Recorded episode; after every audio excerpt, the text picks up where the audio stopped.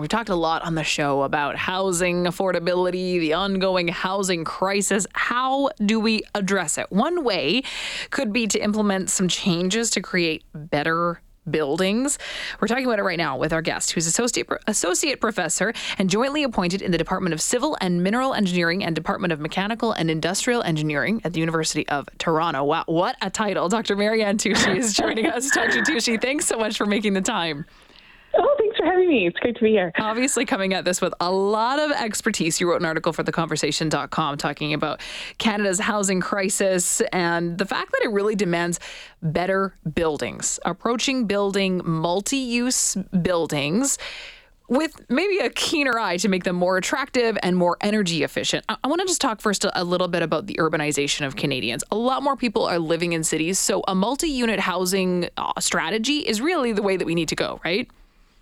Exactly. We just don't have that much space in downtown urban areas to have everybody have a single family detached home with a front yard and a backyard. And I realize that's always been the dream, but um, I think we, we really need to start looking more critically at multi unit residential housing um, and doing a much better job of it. Yeah. And it's interesting that you mentioned that because I think that that is really the dream and remains the dream for a lot of people. I think we wrap up a lot of our sense of identity in our homes. And so to try to make something other than, you know, your big standalone house with your big backyard and your big front yard something that's appealing to you. I mean, it's a it's a pretty big job. There are a few areas that you talk about in your article. One of them is being more energy efficient with building these multi-unit housing um, buildings. Can you expand on that? Definitely. I mean, you would think that if you're putting a whole bunch of houses together in one building, you could deliver energy more efficiently than we do in, say, a standalone house. But that's just not the case. We see these buildings using more energy in some cases than single family homes. And so there are lots of little things that we can do in terms of the building design to improve energy efficiency. And so I think we need to be more focused on those details. Is it is it expensive to implement some of those changes? Is that why it's not being done? I think part of the reason why is uh, one of the one of the big contributors to poor energy use, but also transferring smells and noises and mm-hmm. bugs and all of these things that people think about sometimes when they think about apartment buildings. It actually has a lot to do with transfer of air between apartments. And dealing with that is actually really cost effective. It's things like weather stripping and caulking and and tape and polyethylene sheeting. These are all very low cost items, but it takes the way we design and build the buildings and the care and attention to detail to make sure they're airtight to really be successful with those approaches. But it's not a huge cost implication. Yeah, you know, it's interesting because as you're describing this, I'm like thinking back into some of the places that I've lived, and there was one apartment building many years ago where the couple downstairs would fight, and you'd be able to hear every single word of it, and it was in some ways, you know, sort of entertaining, but then in other ways, very off-putting and soundproofing. Yeah, not when you're trying to sleep. Yeah, exactly. soundproofing a building should be kind of a no-brainer. Are you talking about, you know, kind of going in and retroactively making some changes to buildings that exist, or are we talking about new strategies in the new building processes? It's a lot easier to do this in new buildings, um, although there are some things you can do in existing buildings. Um, I, I do think, though, that it needs to be this multi pronged approach, like we need to do with air leakage. But you bring up noise, which is a really interesting piece because noise travels through, noise goes where air goes. But then there's also impact noise. If you've ever heard your neighbors stomping or having a party, mm-hmm. there's there's things you can do like acoustical underlay underneath the floor that can improve that situation as well. But much easier to do in new construction. I think these are some of the things that you don't necessarily see in an apartment or any sort of multi unit housing building.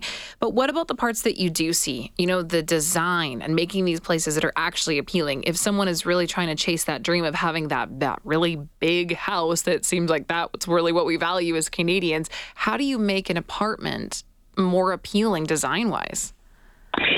Yeah, I think that's a great question. Um, and that's something that we're actually starting to do more research on. Um, but looking at alternative forms, like why do we have these, uh, you know, 60 story condos in the sky with, you know, one little window at one end and yeah. sort of these long bowling alley suites?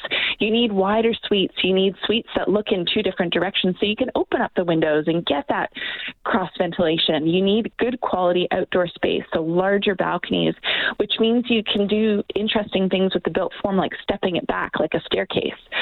So rather than having these towers, we want to think about lower rise, mid rise buildings with higher quality outdoor space and frankly larger suites that resemble the space types that we have in houses. You know, a lot of us have worked from home over the last couple of years, and that's been really challenging for people living in a bachelor condo unit or one bedroom plus den. Like we need to think about how people are using their houses differently and build multifamily buildings appropriately. Yeah, there are so many buildings that you could look at and know exactly what the layout of some of those suites look like yeah. without even stepping foot into them, right? And it is exactly it's very isolating if you live in, you know, sort of a, a shoebox situation up in the sky. But from a builder's perspective, that's a lot more cost effective to keep chasing that. So how do you incentivize a builder to build something that's maybe a low rise with a little bit of a bigger footprint for someone?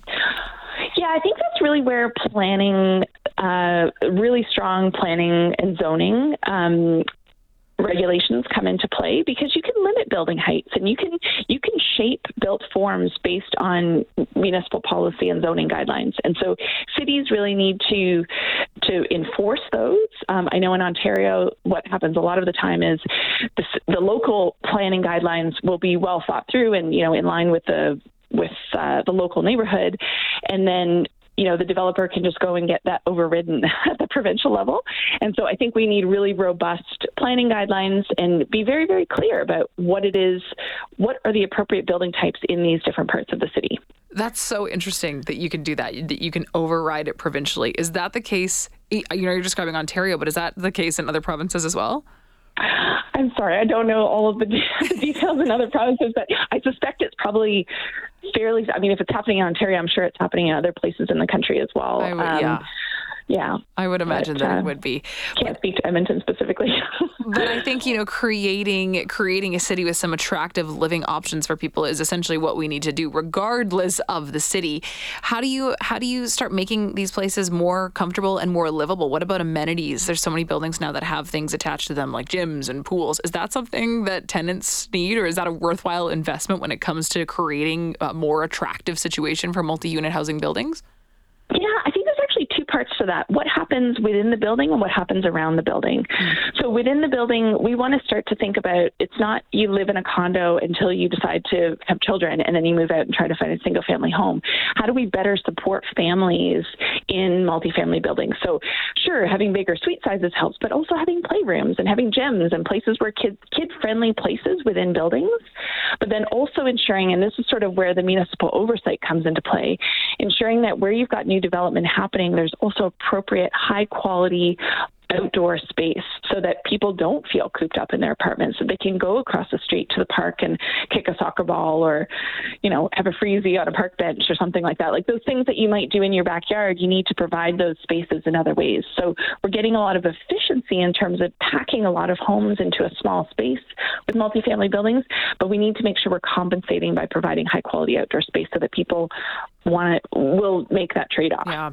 You know, Dr. Touchie, you're from the University of Toronto and with so much density in a city like that, this is something that you're you're likely already seeing. You know, maybe we're not quite in the same position here in Edmonton in terms of looking at what the options are for multi-unit housing and and building them better. But are you seeing some of these strategies already um, already implemented when it comes to the buildings that are that are going up in Toronto? Um, I mean, there there are some there are some developers who are looking at larger family size suites, um, but from what I can tell, it's again most often driven by local planning requirements. Like you must have X number of three bedroom suites, you must provide this funding to support a local park. So I'm not necessarily expecting developers to do it out of the goodness of their hearts. I mean, right. they need to make money as well. I understand that, but um, I think it's it's making sure that uh, sorry i'm coming back to the planning guidelines like making sure that um, those regulations are, are in place.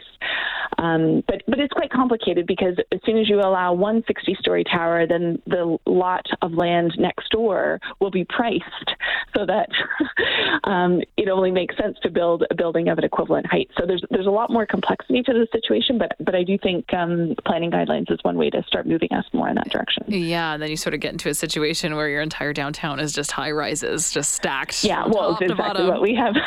yeah, yeah, definitely.